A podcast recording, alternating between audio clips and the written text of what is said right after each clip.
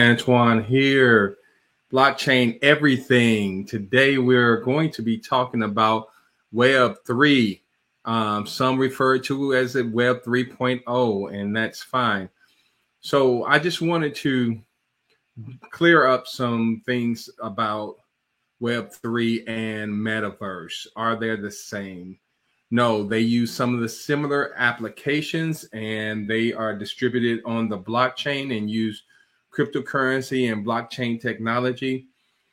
However, they are distinctly different. So, a Web 3 is just the next decentralized version of the webs, World Wide Web.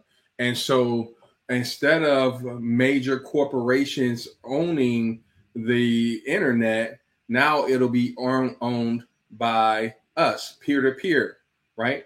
And so there's no one corporation that can pull the plug on Web3.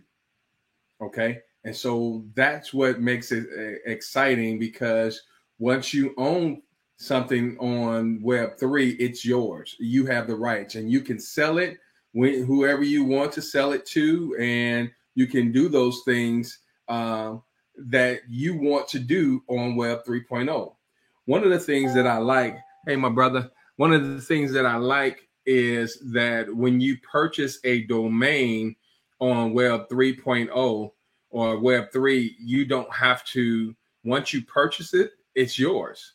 So you don't have to um, renew it every year or anything like that. It becomes an NFT and it goes into your digital wallet and it's yours. You can use it when you want to, you can sell it if you want to and so it it has its greatest potential to uh, do some awesome things in this industry. So I'm I'm really excited about blockchain everything. I'm excited about Web three. I'm also excited about metaverse. Now, metaverse is a digital world, right? A 3D world, a virtual world, and it's paralleling um, things in that's in the natural and put it in the virtual world. So you can purchase land in the natural and you can purchase land in the virtual world.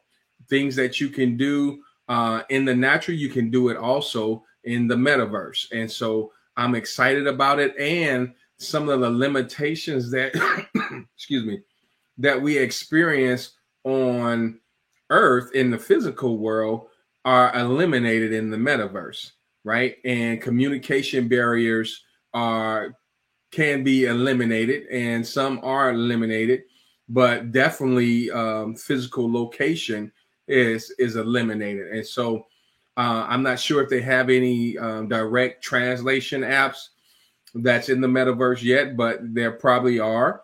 And if not, then we can create those or use ones that's already created. Excuse me, bring it into the um, metaverse and then be talking to someone from, um, say, um, China or um, a and and you'll be able to really communicate them in real time and have that translation over there. So the one distinction that's similar between Web3 and Metaverse is that a lot of stuff has not been discovered yet. It has not hit mainstream. We it's still under development, and there's so much that we can do um, with this technology. There are there are no limits, and so that's what I'm excited about because we get to pioneer in this space and we get to create what we want out of this space and we can maximize and build wealth on this space. So I'm just Antoine. I, I create millionaires and I help entrepreneurs onboard the blockchain technology to create uh, greater customer experiences and to build generational wealth. And so, hey, y'all be blessed and we'll see you at the top. Bye for now.